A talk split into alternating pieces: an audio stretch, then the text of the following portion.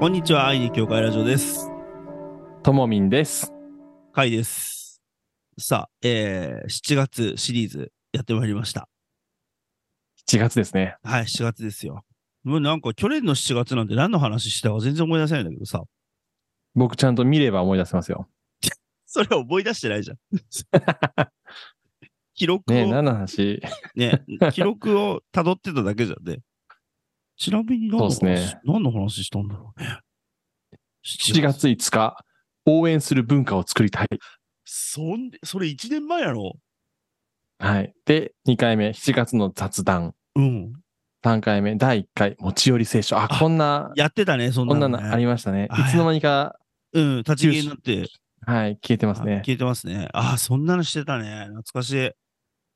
はい。そっか。へえ、そんな話してたんですね。うん。いやー、全然。 だから、記憶にはないんだけど、記録には残ってんだよね。なんでそうもでね。すね。そう、まだほら、一個も消してないからさ。はい。うん。まあ、100まではね、一個も消さないよ。と思っている。いやいや、消す必要はね。いや消でせももうないんだけど、もうすぐ100が見えてきましたね。もうね、間もなく90だもんね。年内年100内でいくん100でいくすねか。らね。うん。いやー、100本。ちょっとね、あの100本は一つの目標だったから。あーだって100の次1000ですもんね、次の目標が。遠いっすね、これは。 1は遠いよ。だってそれと同じこと10回やんなきゃいけないって。ああ、いや、100回区切りぐらいで、ね、ね、ああ、来たなってやった方がいいですね。そうだね。100回区切りでなんかあるといいやね。うねん。さて、そんなわけでですね、えっと、7月シリーズはい最初の1回目はね、これ、あの、聞く人は多分、あのーああ、あの時話題に出てただろうって言われてしまうんだけど、あのはいふと、えっ、と、あ、この、このテーマいいじゃんって思ったので使わせていただきます。えっ、と、サードプレイスというやつが最近ね、えー日本の文化の中にも、えーと、入り込もうとしているのか、まあ、だんだん入ってきてるのかわかりませんが、要は、えー自宅と、えーうん職場ではない3番目の場所。ね、うんサードプレイス。っていうもサーのドをプ、レイス。そう、サードプレイスっていうものをですね、昔サードプレイスっていう、あの、あ、違うわ、サードステージだ。市川にライブハウスがあったんだけ ど、えっと、 それそのサードプレイスっていうことについてですね、はい。えー日本のキリスト教会はうんサードプレイスになり得るのかというところから話をね、あー始めたいなと。なるほど。はい。これね、一応じゃあさ、例によってさ、はい。あの、なんかほら、新しい言葉が出てきたときはさ、最初に必ず検索かけてるじゃないですか、我々。それで、じゃあ、カイさん、Google でかけてください。僕、チャット GPT でかけるんで。わかはりました私、じゃあサードプレイス、Google で、い。はい、かけました。はい。はい。えーじゃあ、ウィキペディアで読みます。うん。ウィキペディアの一段落目を読みます。サードプレイスとはコミュニティにおいて自宅や職場とは隔離された心地の良い第三の居場所を指す。サードプレイスの例としてはカフェ、クラブ、公園などである。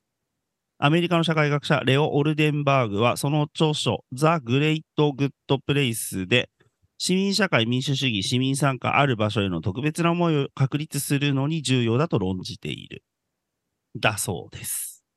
まあ、ほぼ一緒ですよ。あ、本当えっと、でも、ちょっと違うというか、詳しいのは、サードプレイスは社会学の用語で、うんう家、んかっこファーストプレイスや職場、かっこセカンドプレイスとは異なうんうんる第三の場所を指します。うんうんうんここは一人でいるのとは異なりうん、他の人々と関わりながらリラックスしたり、交流したりすることが可能な公共の場所でありおう、社会的な絆を形成するための重要な空間です。おうカフェや公園、図書館うん、コミュニティセンターなどがサードプレイスの一例となります。なるほど。、あとね、ちょっともっと詳しく教えてくださいっていうのをね、チャット GPT に入れたら で、さっきの、うん。はい、本の名前とかね、はいはい。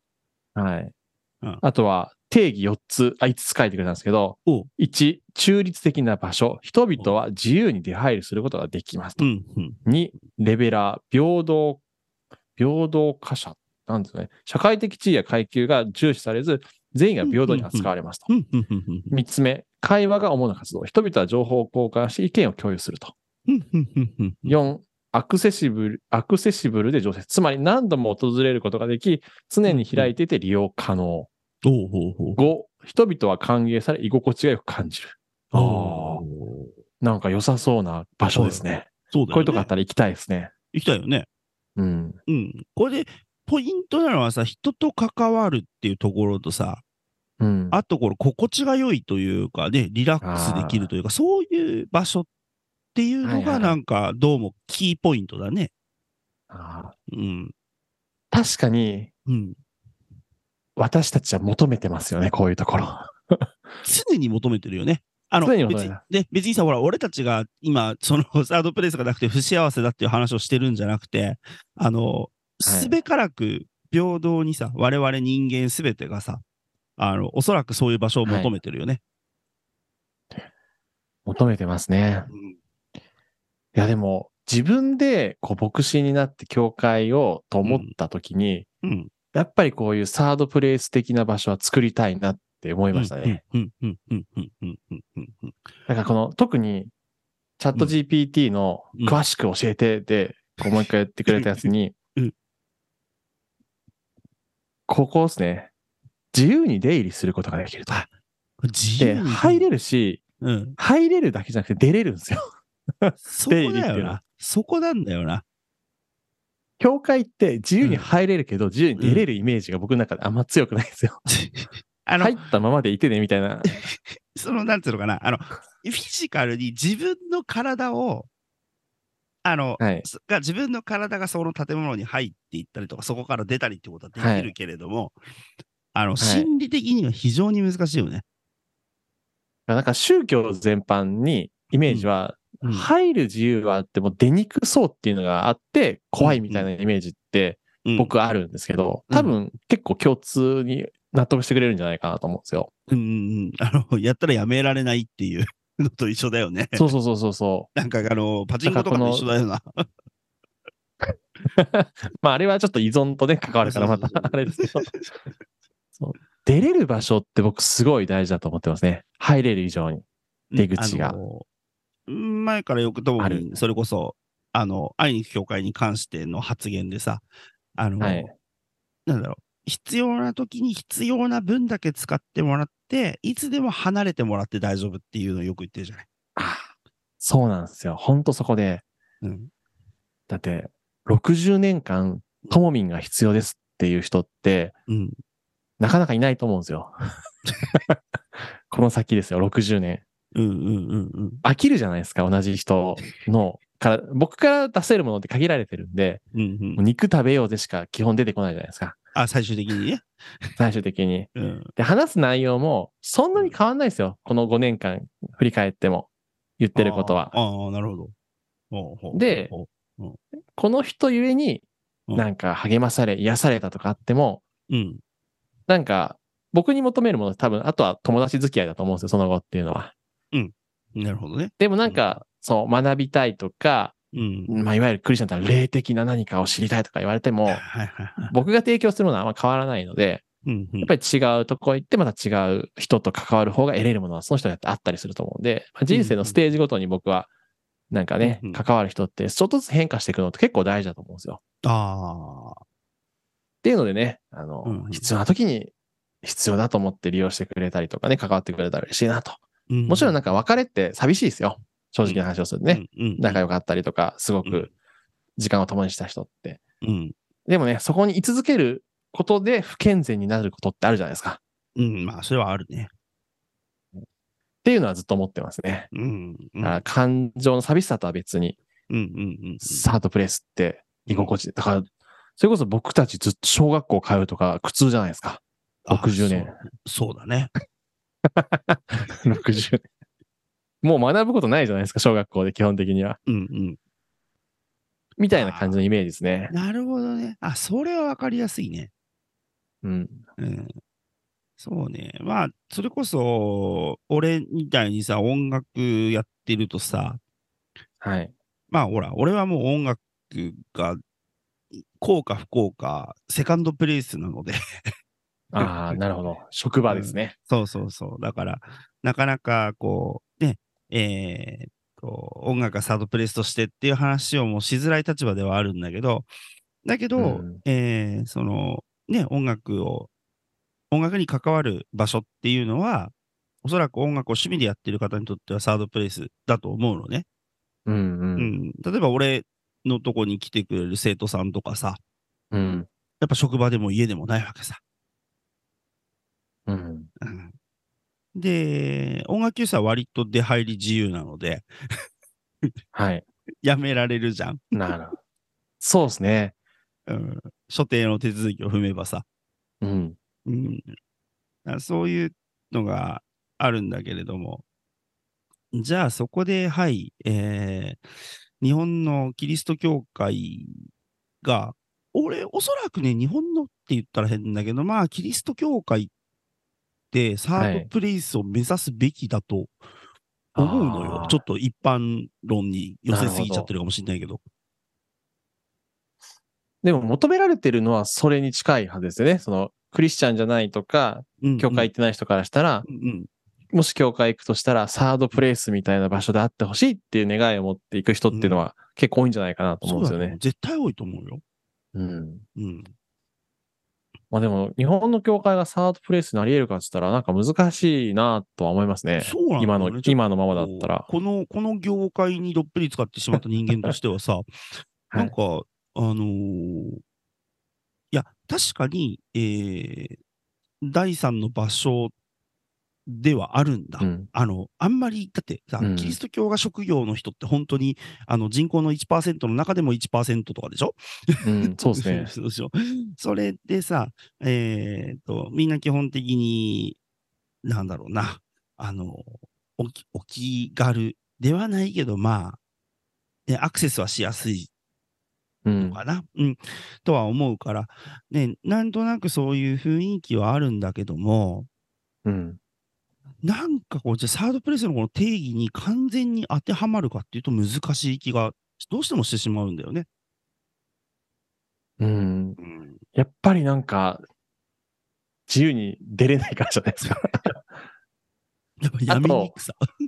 うんなんか、健全な数がその3個っていうことじゃないですか。サードプレイスっていうこと自体で。そうだね。うん。で、教会も3個ぐらい、こう、つながってたら、僕は健全だと思う派なんですうよ。んおその個人が。でも、うんうん。なんか、僕が知ってる教会のイメージって、うんあんまり他の教会行くの良くないよね、みたいなことを言ったりそうだね。したのは結構聞いてきたんですよ。もうこの時点でサードプレイスじゃないじゃないですか。そうなんだよ。でも3つぐらい行くと、全部教会ってカラーが違って、うん。いる人も違えば、牧師のカラーも違って、あ、こういうところは硬くて面白いなとか、うん。なんかゆるゆるで面白いなとかうん、はっちゃけすぎてるなとか、うん飯マジうまいなとか、いろいろあるじゃないですか、。うんうん特徴が。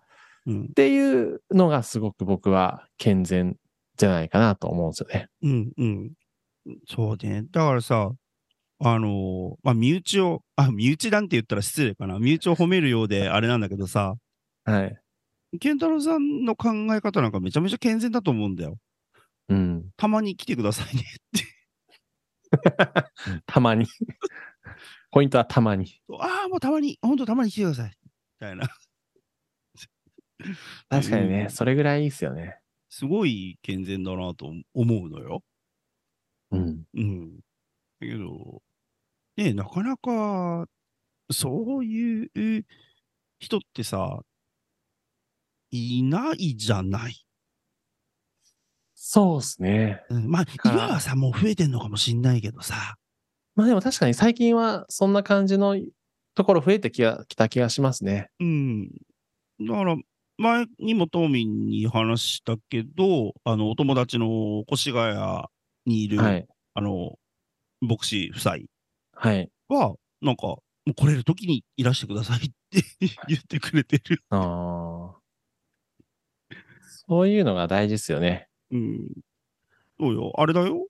あの日本キリスト教団の牧師を、うん。 うん、あもうね、あの、これの時に来ていただいたらもう嬉し いんで、いつでもウェルカムなんで、感じ。や、そういうのがいいですよね。うん。いつでもって言われる方が僕も行きやすいな。そう言われると、なんか、まあ、一回さ、ちょっと忙しいというか、予定がバババッと入っちゃってさ、行かなくなると、ちょっと疎遠になったりする危険性もあるにはあるんだけど、でも、うんうん気楽だよね。また行こうかなっていう気になるから。そうですね。うん。いや、僕も端々で、うんや教会別に必ず行かなくていいんですよっていうのをうん結構言うようになって、うんうん。結果的に行く人増えたと思いますよ。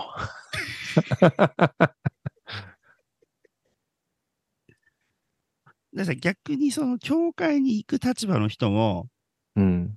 あの、うまくやるようにはなってると思うんだよ。うんうん。うん。今、今の時代だからさ。うん。うん。結構もう今、あれも増えてるらしいからね。あの、本当に礼拝だけサクッと行って、うん。本当にもう礼拝だけ出て、教会の人とろくに話もしないで帰ってくみたいうん。そういうのをね、求めてる人もいますも んね。な。うん。俺だよ。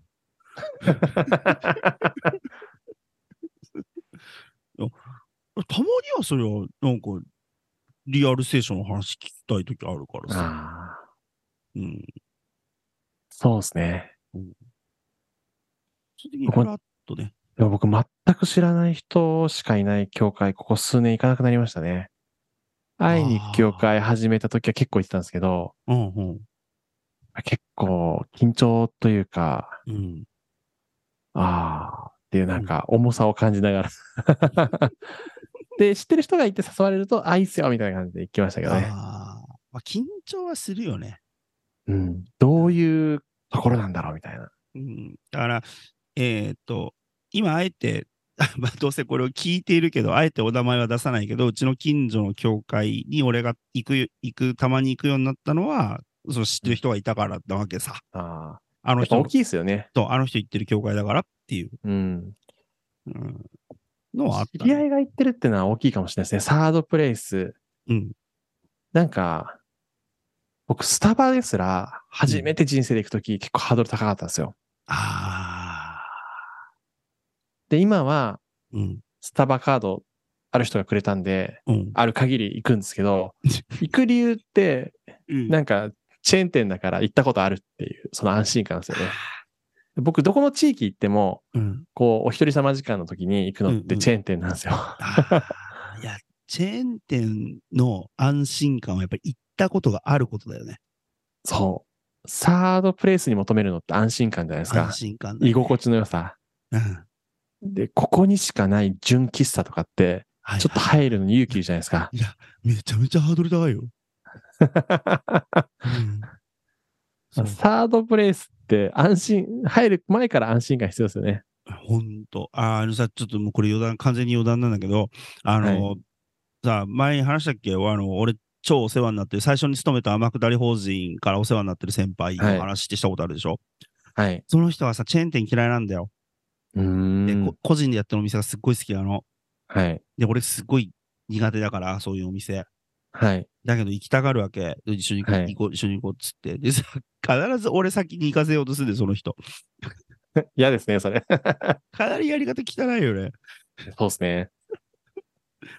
あ、で、まあそれは置いといて。だからもしかすると、今、ともみんに言われて思ったけど、はい。俺の最大のサードプレイスってもしかしたらベローチェかもしんないって思った、今。 いや、さっきサードプレイスの定義調べて、あ、カフェもサードプレイスの定義に入るんだっていうのそう入はってるでしょ初めて知りました。はい。うんえ、僕どこだろベローチェ、俺ベローチャーだからな。うあうあ。んえ、カイさんのベ、あ、そうか、サードプレイス、ベローチェなんですね。え、僕どこだろう僕でもスマホの中の漫画かもしれないです。俺はありなのかいや、僕でもなんかどこだろうと思って、いい、や、今の茅ヶ崎も引っ越してきて、まあ2年ちょっとしか経ってないんですよ。うん、おまだそんなもんか。あそんなもんなんですよ。で、まあ家が一つじゃないですか。で、あ僕職場がな、合ってないようなもんなんで、そうだね会いに行く活動なんで、うんうんうんこれがないんですよね。なるほどねセカンドが。そうだね。はい。で、サード、要は行きつけとか、うん。ああ、ないかもしれないですあね。れはあれはあれたまに行く、たまに行くとこや。ああれはね、まだ心の安心がないですね。 もう、いや、美容室は、なんか指名料を払うと安定した人になるんですけど、はいはい。払わなくてもその人に当たることがあるから、いつも払わずにあ、お行く任とせきには行くんだ。うん行くんですけど、うんあれいつもの人じゃないと思ったら、あれいつもの人はって聞いたら、うん今日はお休みで私が担当させていただきますってね、あ言われて、あ、わかりました。よろしくお願いしますって言うんですけどー、うん。まあ腕が、はい。時もありましたね。ああ、それがまあね、あの、事故につながるわけだね。そう。そうやでっすぱね。上手い人って上手いですね。 だからあれはね、まだ安心できない場所なんですよ。ああ、なるほど。あと、あれは前に話してたさ、あの、ほら、はなんだっい。けた味は普通だけど、めちゃめちゃ居心地のいいご飯屋 さん。ああ。あれはですねうん、最近行ってないですね。行ってない。はい。遠いんだっけ今住んでるとこ遠いんですよだとそうなんですよそっか、そっか。それじゃしょうがねえな。そうか、でも居酒屋とか行く人とか、スナックとか行く人とかってきっとそういいやう感じなんでしそょうだねよ。だと思うよ。うん。だって、もうそういうとこなんかいつでもやめれるわけじゃない。うん。行かないと思えばさ。確かに。えー、僕もサードプレイス欲しいな。ていうか、セカンドプレイス欲しいな。あれとか、あのさ、なんか、資金がさ、はい。すごい潤沢になってきたのの話だけどさ、はい。あの、オフィスとか、レンタル、あレンタルオフィスとか。ーなるほどさ。いや、僕ん家の家の近くに結構広大な敷地を持っていて、おうで、庭がめちゃくちゃ広くて、一軒家が平ら立ってて、その後ろかなんかにおうアトリエスタジオみたいなものを作ってる家があって、おまあ、いついつも通るんですよ。家と駅行く間に。はいはい。あえこういうのいい。あの道にあるちょっと道違う道から行かないとあそうなんだ見つからないんですけうんうんうどんう、んあの、トトロがいるんですよ、トトロが。おういや、これいいなと思って、おう僕もちょっと家と近くていいから、ちょっと遠すぎると行きたくないからと思って。そうだね。はい。なんか、こうやってね、オンラインで喋るための場所とかでもいいんですけど、アトリエとも。自分、自分の空間欲しいですね。あそうよね。まあでも、家の部屋の中で、うんあの、この YouTube のオンライン配信したりとか、 うん。こういう収録したりとかする一部屋は一応あるんで、まあセカンドプレイスここかもしれないですね。なるほどね。一応職場みたいな感じですね。部屋の、家の中の 家庭内オフィス。二部屋しかない部屋、家の一一部屋を占領してるという。ねまあ、でも、ね、なかなかそういうね、あの、そうやってね、今、働き方も多様化してるからさ、うん。もしかしたらさ、今これ、俺、ベローチェサードプレスだっつったけどさ、はい。構造的にベローチェで仕事してる人はセカンドプレスかもしれないからね。あ そうですね。そうだってそっか、よしょね。個人事業主とかってセカンドプレイスがなんかちょっと曖昧になる感じですね。そうなんだよ。俺も曖昧かもしれないね。いくつか、ね。向井さんそっか、一応所属してると。そうそう。浦和とね、池袋と。あうあ。んじゃあ経営者こそ、なんか、あ、でも経営者も自分で作ってるから、うん。セカンドプレイスじゃセカンドプレイスですね。うん。なるほど。だからさ、なんか、さっきさ、トーミンが多分チャット GPT の方で言ってくれたと思うんだけど、あの、人、人がどうのってあったよね。ああ、人。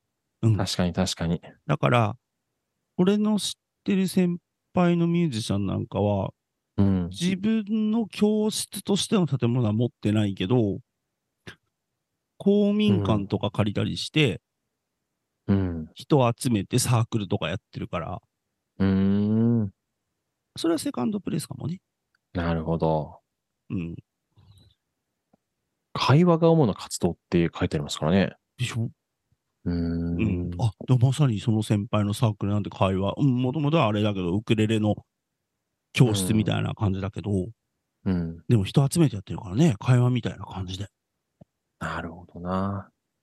いやでも最近こうずっと本読んでて面白い人で、安富あゆみさんっていう人がおいて、うん。自立とはたくさんの人に依存をすることだって書いてるんですよ。あの、ちょっと前に、ともにあれだよね、オンライン協会の礼拝の、はいはいあ、説教のタイトルにしてたよね。はい。いや、これなんかうっすらとずっと思ってたんですよ。うん人は迷惑をかけて生きるものだってずっと思ってたんで、うんでもそれをはっきり言ってくれる人ってなかなかいなかったんですけど、この人、うん東大の教授なんですけど、おはっきり言ってるんですよ。おじゃあ、ともみん説に裏付けができたという。あそうなんですよ。で、この人もずーっと思ってたけど、うんある人が言ってたっていうことで確信がいたって、その本書いてるんですけど、あだからなんかその、頼るところが一個しかないとかってめちゃくちゃ怖いじゃないですか。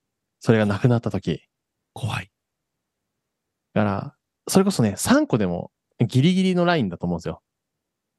だよ。家と、職場と、うん。サードプレイス。うんこ。れ多分ギリギリなんですけど、でも、うん。うんまあ自分のキャパとの相談もあると思うんですけどね。うん。その3個以上いくつかあることによって私たちはうん心の安らぎを得ながら日常。常を生きることができるんだなと思うんでうすよん。ね。うん。そうだねだから、サードプレイス以外、以外って言ったら変。サードプレイスがいっぱいあるっていうのは、多分大事だよね。そう思いまうんす。だから、その中に別にさ、教会がさ、いくつかっていうのは全然ありだと思うんだよね。うん。あとはそういう人を受け入れる教会の度量の問題だから、いや、そうっすよね。だって、僕ん家の食べに行く教会来る人とかも、他のとこもいたりするしますし、ね、いろんなクリスチャンのつながりあったりとか、うんそれがなんか、いいっすよね。健全な感じがして。うん、あれほら、オンラインバイブルサロンに来る人もさ、はいはい。オンラインでそういうのがあると、あるとっていうか、探しまくって、ね、飛びついていく人っていうのも結構いるみたいだから、うんうん。うん。だからそれでいいと思うんだよね。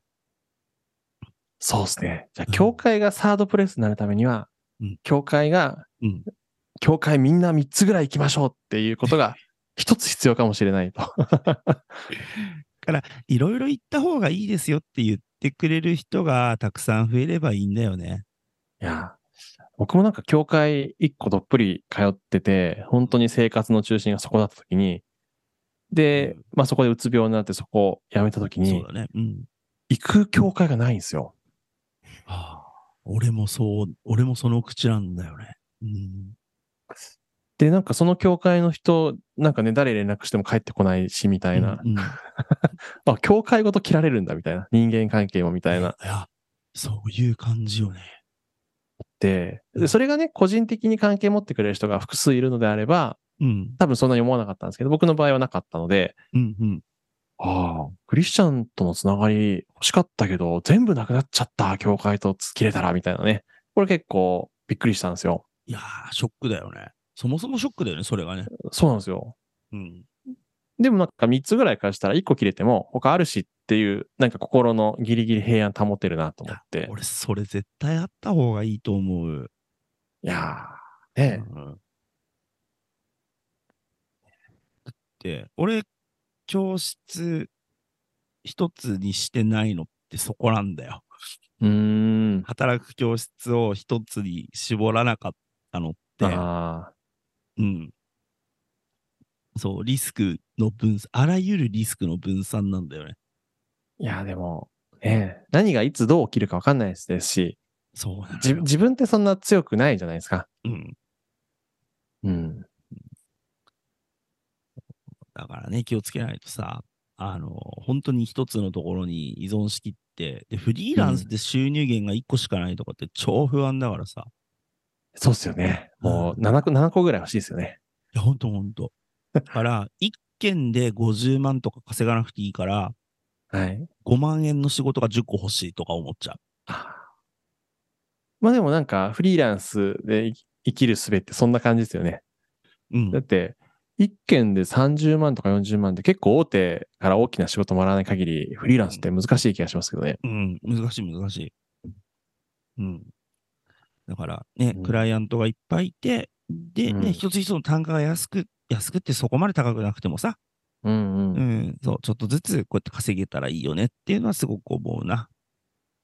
でもなんかこれも、いや、これこそま、それこそまた最近僕の中で成長という言葉をね、ほいほい。人生で初めて定義ができたんですよ。おまあこれも受け売りなんですけど、うん成長とは生きる力が増大していくことである。おおで、なんかその、僕の友達でも、うんもう勤め人、正社員でめちゃめちゃ大手の出世街道行ってる友達がいるんですけど、ー。うん。僕を見てすごいって言ってくれるんですよ。おー要は、正社員以外で生きる術が自分にはわからないと。ああでも確かに、僕 も普通に、普通に働いてたことがあんまないから、ちょっと共感、あれですけど、自分が働いてた生き方以外で生きる術ってすごい思いつかないじゃないですか。うん。でも、やってみると、一回経験すると、うん。あ、こんなもんかってなるんですけど、うん、でも、い生きる力が増大したなと。あー、しこの生き方は選べるし、あっちの生き方は選べるっていう、なんか安心しますよね。いや、ほんとほんと。うんうん家にあるものメルカリで端から売ったらいいとか言言われても、売ったことない人にとってはメルカリの使い方わかんないじゃないですか。それ俺だよ。 一回やるとめちゃくちゃ楽勝っすよ。そうらしいね。そう、でもその一回の体験で私たちは成長するじゃないですか。生きる力を得るじゃないですか。そうだね体験。うん。これをいろんなとこで得ていくのが成長なのかなって思うんですけど。なるほど。はい。うん。お、なんか、いいまとめになったんじゃないですか。あ、なんか今日はそんな、さはい、そんな時間なんですよ。ははいい。今月はみ短めに収められそうなんですか短めでも30分はそもそもの時間からいくと相当長いから ね。はいまあでもね、このぐらいでいいんじゃないでしょうか。まあぜひね、はいあの、日本のキリスト教会に、えーっと、サードプレイス、タリエールですね。あの、度量を持ってもらえたら、ね、ちょっと、ね、日本のキリスト教業界と変わるんじゃないかなと。そうですねそんな。そんなお話でございました。僕たちはこれ誰に向けて喋ってるんでしょうね。 何 え、え、偉い人、偉い人。偉い人にね。いつもの偉い人。そうね。カタカナで偉い人って書いて、半角で書いてありそうですね。そうそう。実在するかわかんない偉い人じゃない。はい。あの概念上の存在だから。 あそうですね。特定の誰かとかでは全然ないので。うん。うん。ね、なので、あの、ぜひ、キリスト教業界の皆さんも、そんな、あの、なんか、こいつら反逆してるなとか思わないでいただきたいなと、いやいや、至極真っ当なことを言ってるんじゃないかなと思います。はい、思います。はい。 えそんなわけで、あの、引き続き、これを放送する頃はまだ間に合う。あの、ね、7月15日の公開収録。はい。まだ席ありますんで。そうですねね。はい。ぜひ来ていただけたらなと。はいはい、思います。はい。ね、今日はじゃあそんなところで。よろしいでしょうか。はい。はい。実は、これね、ちょっとね、タイトな時間に撮ってるので。はい。ね、皆さんまた、えー7月シリーズ続きますので、どうぞ暑い中ね、はいお。体大事にして過ごしてください。それでは、い愛肉協会ラジオお相手は、ともみんと、カイでした。ありがとうございました。ありがとうございました。さようなら。さよなら。